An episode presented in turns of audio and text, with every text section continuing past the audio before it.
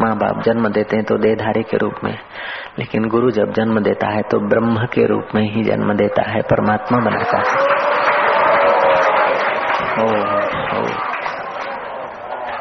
जनक को अपने बाप मिले होंगे, कई जन्मों के बाप जनक को मिले होंगे, कई जन्मों में माए मिली होंगी, वज़ीर मिले होंगे, पत्नियाँ मिली होंगी कभी वो पत्नी रहा होगा तो उसको पति मिले होंगे, कभी पुत्र मिले होंगे तो कभी कईयों का पुत्र हुआ होगा। लेकिन एक बार अष्टावकर मिल गए हैं, जनक अमर हो गया है।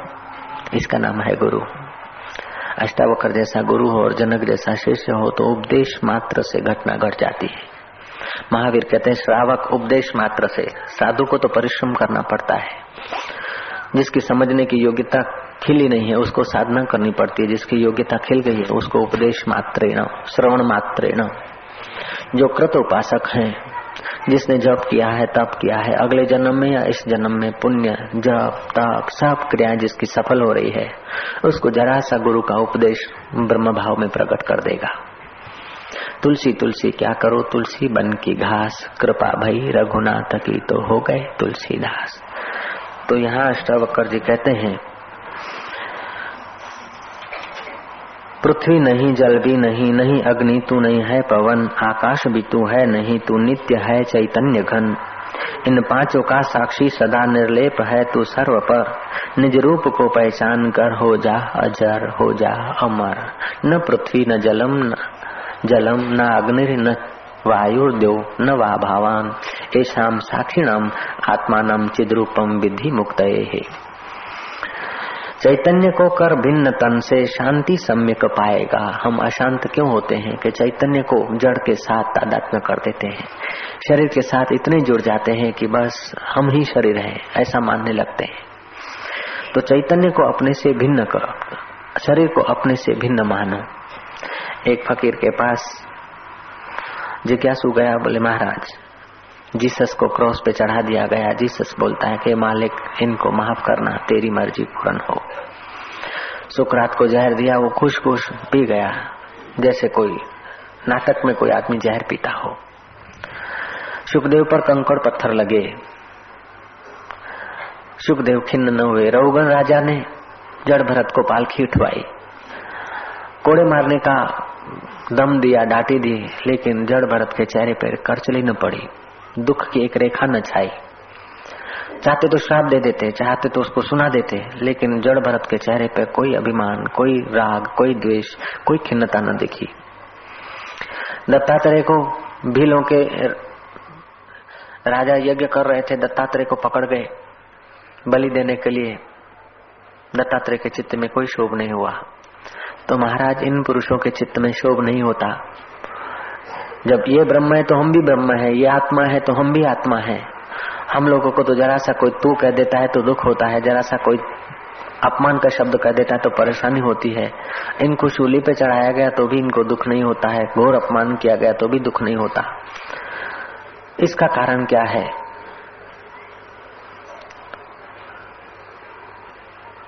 फरीद ने नारियल दिया, कहा कि जा इसको तोड़ के आ। लेकिन याद रखना कि इसका जो गिरी है, वो न टूटे। इसको खोल कर गिरी साबित रहे, पूरे का पूरा। बोला, ये मुश्किल है, गया। गया जो काचली और गिरी। दोनों जुड़ी हुई थी, हरा नारियल था, खूब पानी भरा था, खूब समझ समझ के भी तोड़ा। तो जो काचली टूटती है तो गिरी भी टूट गई। गिरी और काचली एकदम जुड़ी है। कितना भी संभालो तो भी टूट जाती है, क्योंकि उसका आपस में इतना मेल है, इतना मेल है कि जानो, बस दोनों एक हो गई है। वरना तो गिरी अलग है काचली अलग है काचली अलग है और उसका खोखा ऊपर का अलग है। परी ने दूसरा नारियल दिया। बोले अच्छा जाए इसको तोड़ के आ। उसने हिलाया। तो देखा कि हाँ ये तो अलग हो सकती है गिरी। एकदम अलग हो सकती है। इसको कोई चोट नहीं लगेगी। बोले, बाबू, इसको तोड़ने की भी ज़रूरत नहीं। जो देह से एकदम अपने को अलग मानते हैं, उसको मौत की कोई चोट नहीं लगती। और जो अपने को देह मानते हैं संभल संभल के जीते हैं तो भी दिन में और रात में, सुबह और शाम में, जीवन में और मौत में चोटें ही चोटें लगती है। देह अध्यासी जितना जितना जितना देह अध्यास प्रगाढ़ है, उतनी उतनी चोटें ज़्यादा लगती है। देखो, बच्चा है, उसको देह अध्यास अभी विकसित नहीं हुआ। बच्चे के आगे तुम गाली दे दो तो भी हंसेगा। बच्चे को मिठाई दे दो तो भी हंसेगा। बच्चे के पास से कोई चीज़ उठा लो तो भी उसको कोई रंज नहीं होगा। क्योंकि अभी ये मैं हूँ और ये मेरा हूँ, ये विकसित नहीं हुआ। ऐसे किसी फकीर के आगे से तुमने कुछ धर दिया और कुछ उठा लिया तो भी उनको चोट नहीं लगती। बच्चे के अंदर अभी अहंकार विकसित नहीं हुआ, अभी ममता विकसित नहीं हुए और ज्ञानी की ममताएँ बाधित हो गई है। फरीद ने कहा कि तुम तो ऐसे नारियल हो कि अभी करचली बंधी नहीं, मलाई लगी नहीं, अब तुम तो हरे नारियल जैसे हो। तुम्हारे अंदर इतना तादाद में है देह का कि बस देह के बाल पकते तो बोलते मेरे सफ़ेद बाल हो गए। चमड़ा काला होता है तो वह मैं काला हो गया। जरा सा भूख लगती है, प्राणों को तो मेरे को भूख लग गई, मैं मर गया। प्राणों को प्यास लगती तो मेरे को प्यास लगी, मान रहे हो। तुम इतने कच्चे नारियल हो कि कितना भी संभाल संभाल के तोड़ा जाए तो भी तुम्हारी कौशली अलग नहीं होती। जीसस बुद्ध, जनक, अष्टावकर सुखदेव जी महाराज, जड़ भरत, ऐसे पक्के हैं कि बस ममता रूपी पानी सूख गया है करचली अलग, गिरी अलग। और ममता का पानी सूख जाए और ममता का पानी अज्ञान से बढ़ता है और ज्ञान से सूखता है। ज्ञान की अग्नि से वो पानी सूख जाता है। जैसे नारियल धूप में रखो तो जल्दी सूख जाते हैं, ऐसे ही विवेक की अग्नि में रखो अपने को तो तुम शरीर से पृथक हो जाओगे। तुम अपने कभी कभी ट्राई करो, जब चल रहे हो, छाया देखो देखो कि जैसे छाया तुम्हारे से अलग है। छाया जिसकी है वो और छाया एक नहीं, ऐसे ही ये शरीर भी मेरी छाया है।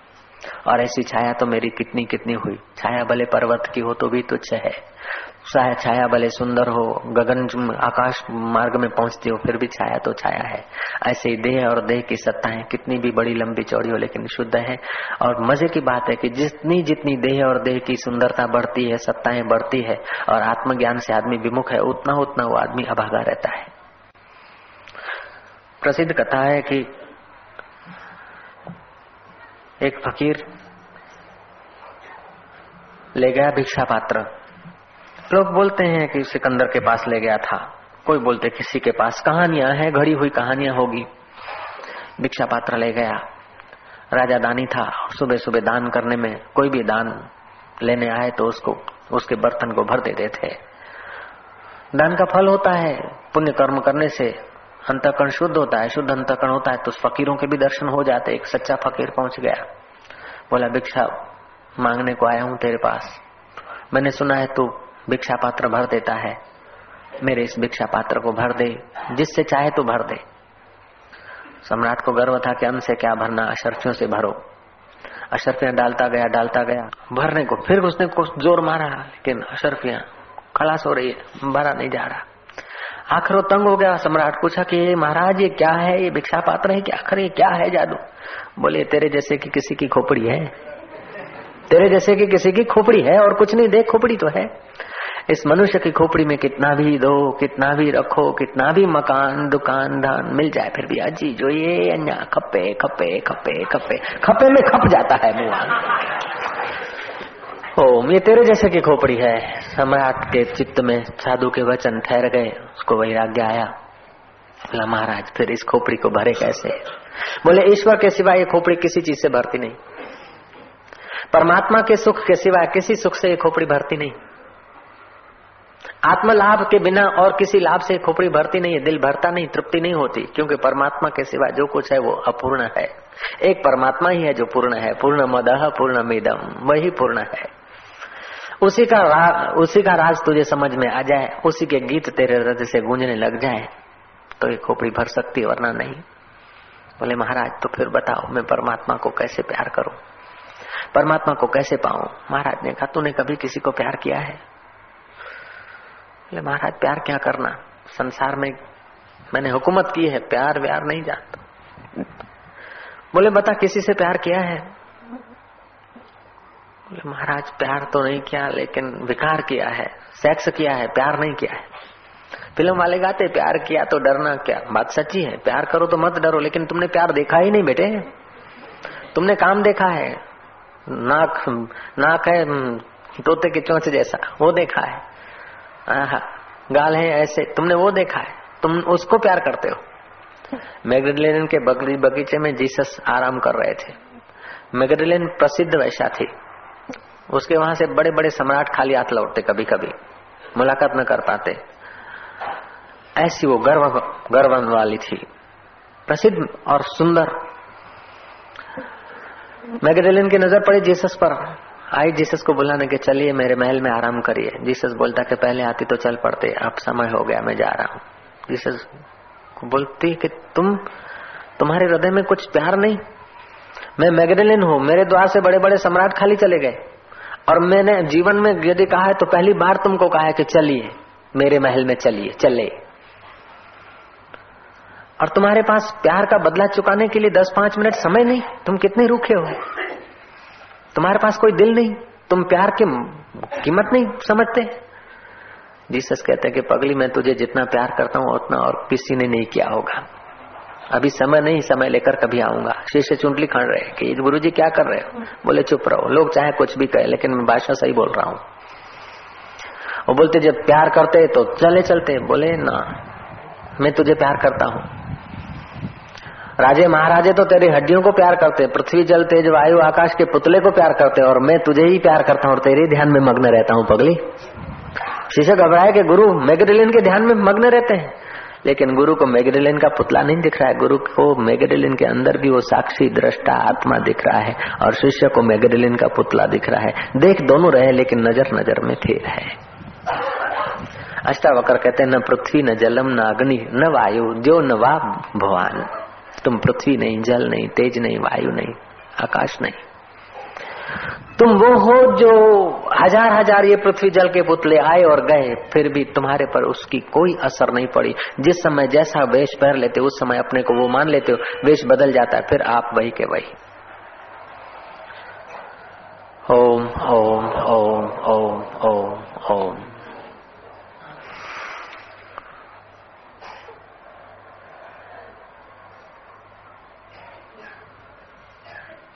बिहार में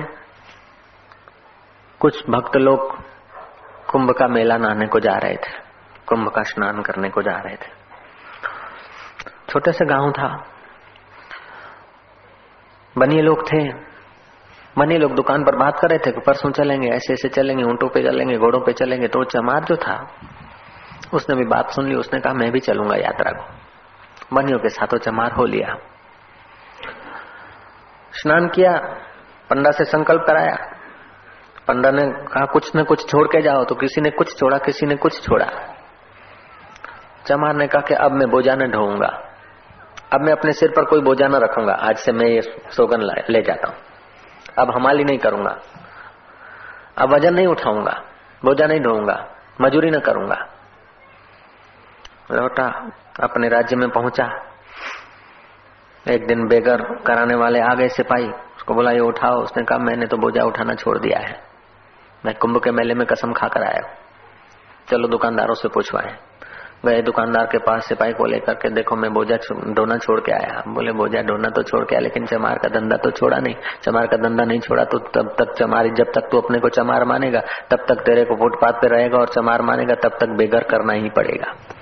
ऐसे ये जीव कुंभ का मेला नहाए मंदिर में जाए, कसम खाए ये लूँगा, ये छोड़ूँगा, ये पकड़ूँगा, ये माला करूँगा, लेकिन अपने को देह मानना, अपने को चर्म वाला मानना जब तक रहेगा, तब तक इसको बेघर कराई जाएगी। जन्मो, मरो, माता के गोद में आओ, रो, हंसो, मार खाओ कट्ठा करो, फिर एक झापट पड़ी छोड़ दिया। सब बेगारी सारा जीवन मजूरी क्या? हाँ, एक मौत ने बेगारी कर दिया। सारा जीवन हम बेगारी करते हैं। मौत के बाद भी फिर नए जन्म में बेगारी करते हैं। जब तक अपने को चमार मानते रहोगे और शरीर के फुटपाथों में रहते रहोगे तब तक बेगारी कराने वाले तुमको पकड़ के कराएँगे ही।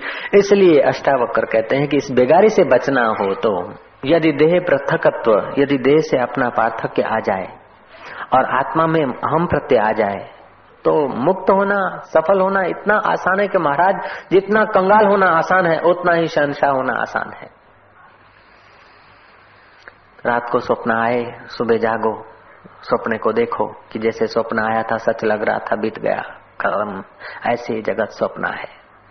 कल की बात आज स्वप्न है, बचपन की बात अभी स्वप्न है, युवावस्था की बात स्वप्न है, शादी की रात स्वप्न हो गया जन्म के दिन स्वप्न हो गया, बीमारी के दिन स्वप्न हो गया, तंदुरुस्ती के दिन स्वप्न हो गया, ये पूरा जीवन स्वप्न हो जाता है। मेरे गुरुजी जब अंतिम श्वास ले रहे थे शरीर से तो शरीर में ऐसा कुछ योग्यता नहीं थी शरीर की कि वो कुछ बोलने के काम आ जाए। फिर भी टूटे फूटे शब्दों में कहा कि देखो ॾिसी पियो न सब सुपनो थियो। सुपनो ॾिसी छॾियो तिरानबे साल का सपना देख लिया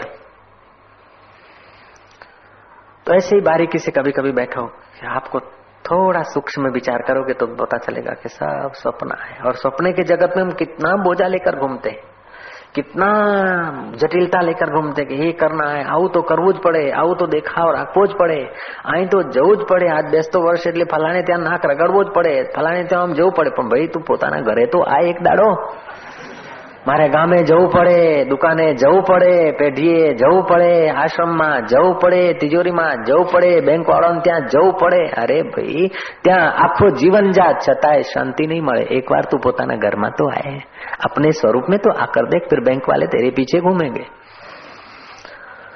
ओम ओम ओम ओम ओम ओम ओम ओम ओम ओम चीन में एक प्रसिद्ध फकीर हो गया नरोलम्मा। उसके शिष्य ने कहा कि गुरुजी, क्या करूँ? बोले, कुछ करना नहीं है। नरोलम्मा ने कहा, कुछ करना नहीं है, केवल डूब जा। गुरु ऐसा कहकर चुप हो गए। शिष्य समझदार रहा होगा।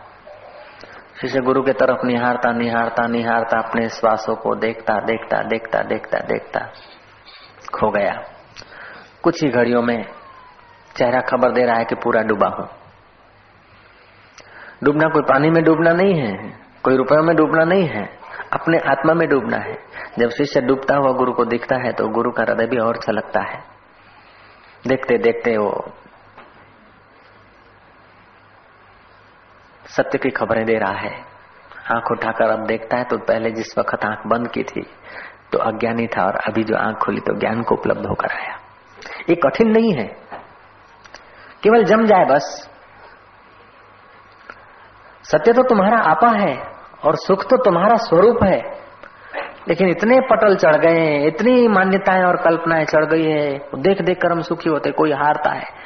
वो दूसरा हारता है तो सुखी होते हैं, अपना जीतता है तो सुखी होते हैं। वेदांत कहता है, दूसरा और अपना, ये मन की कल्पना है शिवो हम शिवो हम जपना, न दूसरा है, ना अपना है शिवो हम शिवो हम जपना है।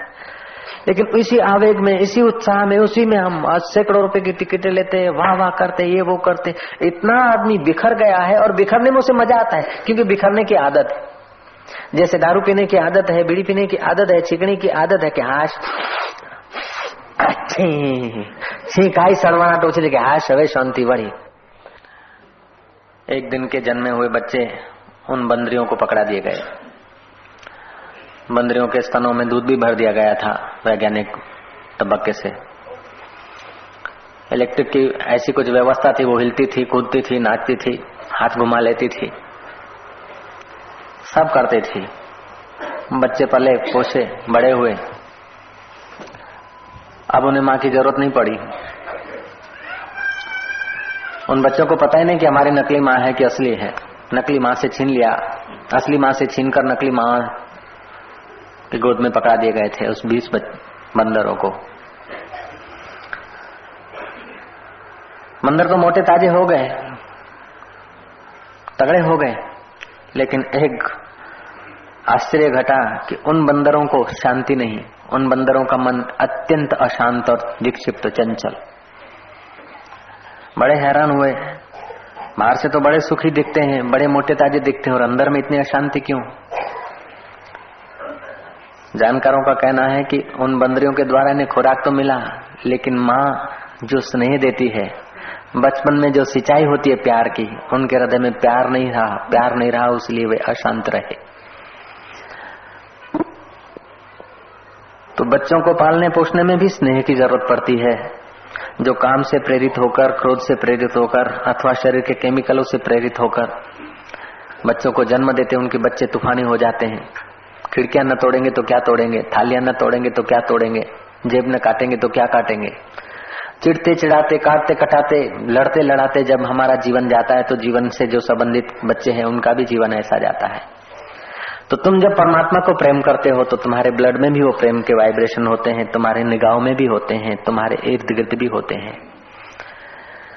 प्रेम न खेतों उपजे, प्रेम न हाट बिकाए। प्रेम कोई पैसों की चीज़ नहीं है। दस बीस रुपए लेकर तुम खुशियाँ लेने जाओ, बाज़ार में नहीं, फटाकड़े मिल सकते हैं मिठाई मिल सकती है। फटाकड़े और मिठाई में भी तुम्हारी भीतर की खुशी, उस यार का सानिध्य होगा। तुम जितने अंश में अंतर्मुख होगे, उतना ही उसमें से सुख मिलेगा, उतना ही उसमें से आनंद आएगा। पृथ्वी, जल, तेज, वायु, आकाश में इन चीज़ों में आनंद नहीं, आनंद तुम्हारे स्वरूप में है। देह को अपने से पृथक मान लेगा, जान लेगा तो तुरंत ही शांत हो जाएगा। अभी अभी तो सुखी हो जाएगा। देह के साथ तादाद में है, उसके लिए सब साधना करनी पड़ती है। मैं देह नहीं हूँ, मैं शांत स्वरूप, साक्षी आत्मा हूँ। इस प्रकार देह से पृथक हो जाएगा। जैसे सूखा नारियल नारियल में रहते हुए भी नारियल से पृथक हो जाता है। वैसे ही देह में रहते हुए भी देह भाव से आदमी पृथक होता है तो सुखी हो जाता है, शांत होता है। उस भाव को प्रकट करने के लिए पहले इष्ट में, गुरु में, भगवान में प्रीति करनी पड़ती। और प्रीति करते करते आप खो जाते हैं तो प्रीति करने वाला भी शांत हो जाता है। मौन दशा प्राप्त हो जाती है। कबीर को काशी नरेश ने जाकर कहा कि महाराज, कुछ सत्य का उपदेश दीजिए। कबीर चुप हो गए। महाराज, कुछ उपदेश दीजिए गुरु जी कमाल खड़ा था पास में। कमाल ने का उपदेश तो दे रहे हैं, तुम लेते कब? तुम ले नहीं रहे हो। नरेश कहता, मैं समझ नहीं पा रहा हूँ। कभी ने कहा, फिर ध्यान करो। धीरे से बोल बोलकर कभी शांत हो गए। ध्यान की मुद्रा में बैठ गए। नरेश ने कहे मैं समझ नहीं पाया। ज़ोर से कहा कि चित्त को शांत करो। बोला, और कुछ विस्तार से कहो। कभी ने कहा सत्य ज्यो ज्यो हम बोलते गए त्यों त्यों सत्य खोता गया। ज्यो ज्यो हम बहिर्मुख हुए त्यों त्यों सत्य का उपदेश न रहा। अब तो केवल चर्चा रही, सत्य की अनुभूति खो गई। आदमी जितना अंतर्मुख होता है, जितना मौन होता है, उतना वो सत्य के करीब होता है। जितना शांत होता है, मौन होता है, उतना परमात्मा के करीब होता है। तो अष्टावकर महाराज कहते हैं, न तुम विप्र आदि को वर्णो, ना नाश्रमी नाक्ष गोचरा असंगोसी निराकारो विश्व साक्षी सुखी भवा। तू श्रमी भी नहीं, आश्रमी भी नहीं। श्रम को मर्यादित करने के लिए आश्रम बनाए जाते हैं। तू श्रमी नहीं है, तू श्रम करने वाला भी नहीं है और आश्रम वाला भी नहीं है। ब्राह्मण, क्षत्रिय, वैश्य, शूद्र, ये वर्ण वाला भी नहीं है। ब्रह्मचर्य, वानप्रस्थ आदि तुम आश्रम ही नहीं है संन्यास आश्रम ग्रस्त आश्रम तो आश्रमी भी नहीं है और वर्ण वाला भी नहीं है। असंगो सी निराकार हो तो असंग है, निराकार है। निराकार सत्ता का तो चमत्कार अभी वैज्ञानिक लोग देख रहे हैं। कुछ पशुओं पर प्रयोग किए थे, खरगोशी को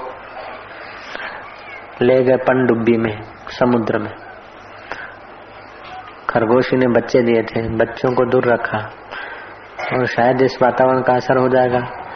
तो इस वातावरण से तो दूर, लेकिन पनडुब्बी में, समुद्र में रख लिया, उसकी माँ को। और यंत्र फिट कर दिए गए हैं। बच्चों को जब सताया जाता था तो माँ अशांत हो जाती थी। बच्चों को जब गर्दन दबा दी जाती थी तो माँ नितान्त अशांत, बेचैन हो जाती थी। ऐसे कई बार कई खरगोशियों को पनडुब्बी में ले जाते थे। तो बच्चों को ज़्यादा पुचकारा जाता है, प्यार दिया जाता है तो माँ भी आनंदित रहती है। और बच्चों को जब अशांत किया जाता है तो माँ भी बड़ी परेशान होती है। तो देश काल का फासला पशुओं के चित्त में भी नहीं लगता। तो परमात्मा या गुरु या साधक के चित्त में देश काल का फासला कैसे हो सकता है? तो जो परमात्मा है अस्तित्व जो है वो भी तुम्हारा मा, माता पिता वही है। तो जैसे बच्चा परेशान होता है तो माता पिता बेचैन हो जाता है। तो अस्तित्व जो है ईश्वर जो है तुमको परेशान नहीं करना चाहता है। तुम यदि परेशान हो तो अपनी कल्पनाओं के कारण हो, तुम्हारे नासमझी के कारण, कुसंग के कारण।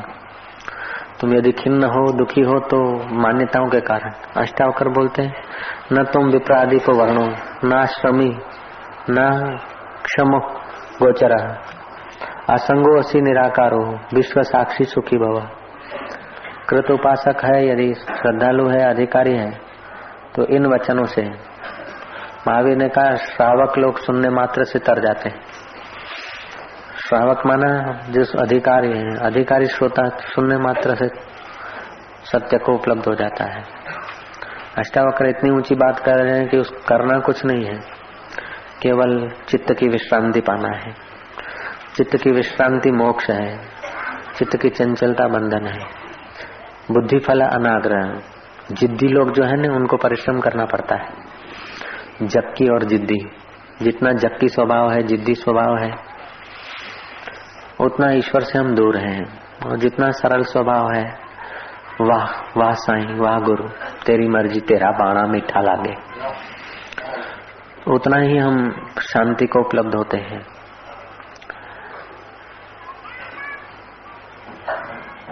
सिंध में जो लोग रहते थे और विदेश में जाकर कमाते थे, उनको सिंधवर की कहा जाता था। सिंधुवर की खूबचंद के बारे में सुना जाता है कि वो खूबचंद अपनी पत्नी माँ बाप छोड़ के विदेश में कमाने गया। खूब धंधा रोज़गार में बरकत रही। दो साल में एक बार आया, फिर दो साल में आया। ऐसे करके उसको एक बेटा हो गया। एक का एक बेटा।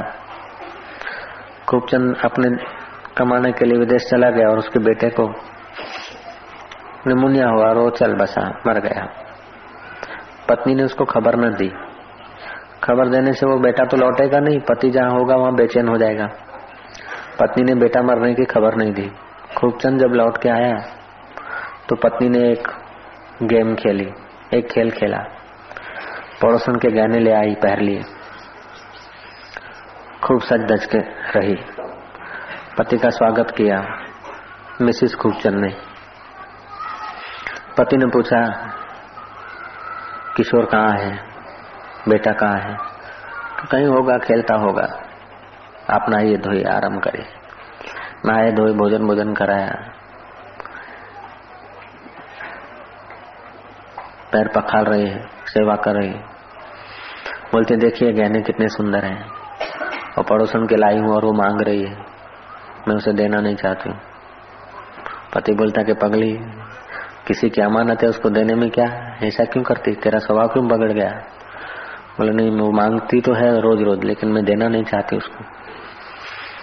जा दिया पहले वो काम कर दिया उसने बोला, नहीं नहीं, ये तो गहने मेरे हैं। पति ने कहा, खूब चंदे के बोलती है, पड़ोसन के हैं। मैंने तो मनाया भी नहीं दिए, तेरे कैसे हुए? पड़ोसी की चीज़ है। तुम्हारी तो नहीं है, उसमें अपन, अपनापन क्यों करती है? ऐसे क्या मुँह रखता जा दिया लंबी चौड़ी बातचीत के बाद वो सचमुच दे आई। बोला कि जैसे वो गहने पर आए थे ना, मैं अपना मान रही थी तो बेवकूफ़ थी। ऐसे ही वो पाँच भूतों का पुतला जो था ना, किशोर, वो पाँच भूतों का था। वो पाँच भूतों में चला गया है। और मेरे को दुख होता है तो मैं बेवकूफ़ हूँ ना। पति बोलता है अच्छा तूने चिट्ठी नहीं लिखी? बोले, चिट्ठी उसलिए नहीं लिखी कि शायद आप वहाँ दुखी हो। ऐसी बेवकूफ़ी की चिट्ठी क्या लिखना? पति ने कहा, ठीक है, बात तो सही है। पाँच भूतों के पुतले बनते हैं, बिगड़ते हैं पाँच भूतों में। किशोर का आत्मा तो अपना आत्मा एक है। आत्मा की कभी मौत होती नहीं और शरीर कभी शाश्वत टिकते नहीं है। कोई बात नहीं। वो निर्दय नहीं है, लेकिन समझदार है। तो अनुचित प्रसंग में, मोह के प्रसंग में, अशांति के प्रसंग में, यदि तुम कृत उपासक हो, तुम्हारे पास कोई समझ है तो अशांति के प्रसंग भी तुम्हें अशांति न देंगे। अष्टावकर कहते हैं, न तुम विप्रो विप्रादि को वर्णो, न आश्रमी नाक्ष गोचरा असंगो असी निर्विकार, निराकारो विश्व साक्षी सुखी भवा। जैसे तू शरीर का साक्षी है, ऐसे मन का, बुद्धि का साक्षी है, सुख और दुख का साक्षी है, ऐसे संसार का साक्षी है। धर्मा अधर्मो सुखम दुखम, मानसानी न ते विभो। हो ये सुख और दुख, धर्म अधर्म, पुण्य, पाप ये सब मन के भाव हैं, उस विभु आत्मा के नहीं। सुख के भाव, धर्म के भाव, अधर्म के भाव, ये सब मन में आते हैं।